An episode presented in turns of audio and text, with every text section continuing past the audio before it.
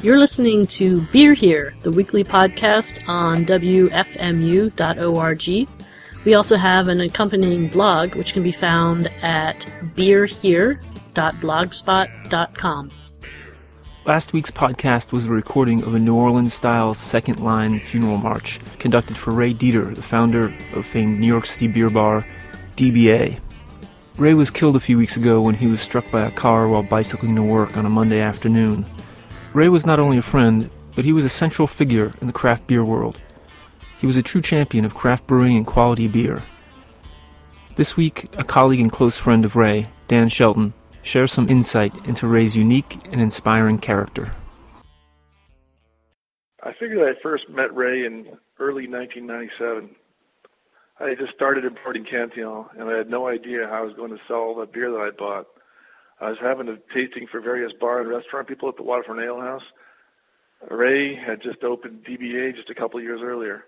Knowing that DBA was the hot new good beer bar in the city at a time when it was still really hard to find good beer, I asked someone to get in touch with Ray and ask him along. When he showed up, he gave me a business card with DBA's motto on it, "Drink good stuff." He had been told that Cantillon was good stuff, and he was there to check it out. Nobody was aware at that point that we were really at the start of a good beer revolution. What we called then microbrew was failing badly, and the general feeling was that it had been all just a brief, delirious fad that had already come and gone. I don't remember a whole lot about that occasion, but I know that Ray and I hit it off right away. Ray was cool but friendly and instantly ready to help me out by putting Cantillon on his beer list. He was also serious about good beer, but he didn't appear to be dogmatic about it. And he had a tremendous, and I'd say quirky, sense of humor about what he was doing. He explained to me that he and his partner Dennis had chosen the name DBA while they were filling out their license application. There was a space for the corporate name and another space where they were supposed to fill in the trade name, or DBA. Ray and Dennis thought it was funny to just repeat the term DBA. So their DBA became DBA, and that was the name of the bar. They also had a second motto, besides drink good stuff. Ray explained there was a whole lot of hassle with the tax people who had a problem with the fact that DBA didn't want to serve food. The tax people finally informed him that the way to look at this tax situation was to consider that every pint they served at DBA was a meal for tax purposes. Ray, with typical irony, adopted that second motto, every drink is a meal. Most importantly, even though when I first sat down with Ray, he was known to have Lindemans on tap occasionally, he was wide open to the real stuff, the sour and the funky stuff, and he liked Cantillon right away. I don't remember how it went from there, but pretty soon I was visiting DBA pretty regularly and sitting with Ray to taste new beers I'd come up with, other things that he wanted me to try, not just beer, but whiskey, bourbon, tequila, for example, that I had never even paid attention to before.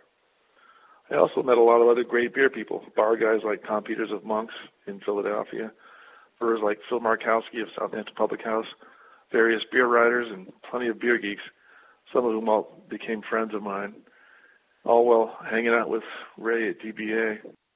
At some point, when it seemed that both Ray's business and mine were finally doing a little better than just scraping by, he started meeting me in Europe to go beer hunting. We spent a lot of time in Belgium, the Netherlands, and France, then in Germany and the UK. A lot of my friends became his friends, and a lot of my favorite beers became Ray's favorite beers. We can't even begin to talk about what a blast we had. For lovers of good stuff to drink, it was a dream. When I learned about Ray's bike accident a couple of weeks ago, I had to contact some of my mutual friends in Europe to let them know that it didn't look like Ray would pull through. The first one I called was Yvonne Debats, a connoisseur of good stuff to drink, and now a brewer in Brussels. He said that Ray represented the U.S. to him. Ray was somehow the quintessential American. Sometimes when a European says something like that, it's meant to be taken negatively. They do get their share of ugly Americans, of course, but Yvonne was quick to add that he meant that in the absolute best way. Since then, I've thought about Ray a lot, and I think I know just what Yvonne meant. First, Ray lived for his enthusiasms. He was generally thrilled by good stuff, and he had talent for finding it. Not just drink, food, music, art, cinema, everything. And as soon as he found anything that was good, he wanted to share it. That's why he started DBA in the first place. Not too long ago, he gave me a bag of black popcorn, which he said was the most amazing popcorn in the world. I thought it was a little bit weird, but as it happens, I love popcorn. Maybe Ray knew from some late-night drunken conversation that we had that mutual interest. I don't know. Anyway, I popped it up. It was good stuff. Ray was also incredibly open and open-minded. Ray was always just Ray. He dressed, spoke, and acted a certain way, always, no matter who he was with or where he was. He was one of those people you could call a character. And just as he assumed that everyone would accept him as he was entirely open and accepting of everyone.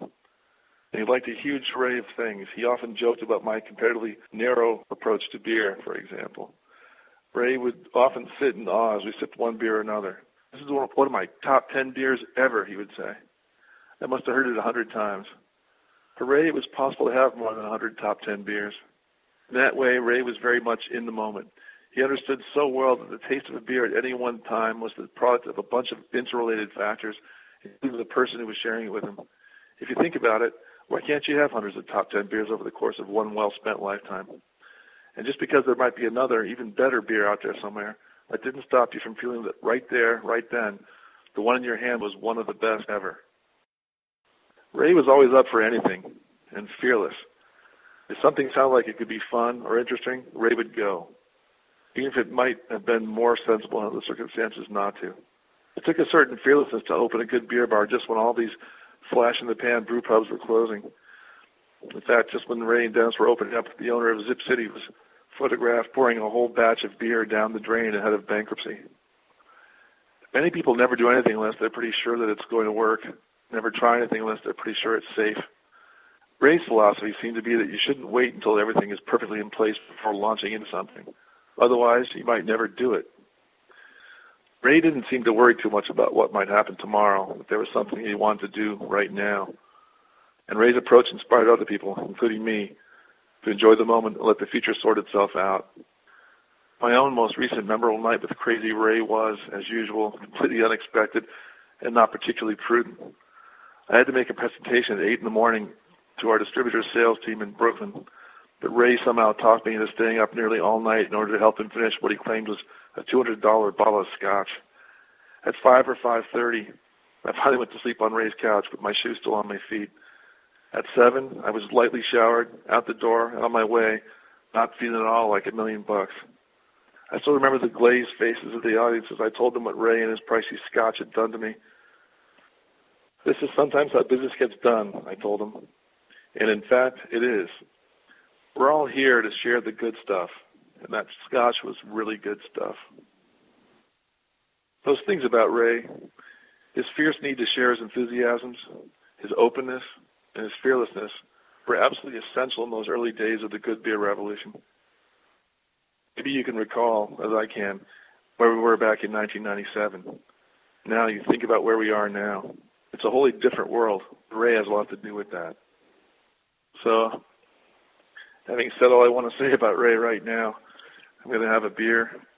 And let's see, it's some strange thing from Italy. I don't know if it's any good at all. Sort of a sample that came to us. It's described as an organic Pilsner wine. I have no idea what it's going to be. But I want to try to do like Ray, and I'm going to enjoy it. Here's to you, Ray. Thanks for listening to Beer Here, a weekly podcast on WFMU.org and blog at beerhere.blogspot.com.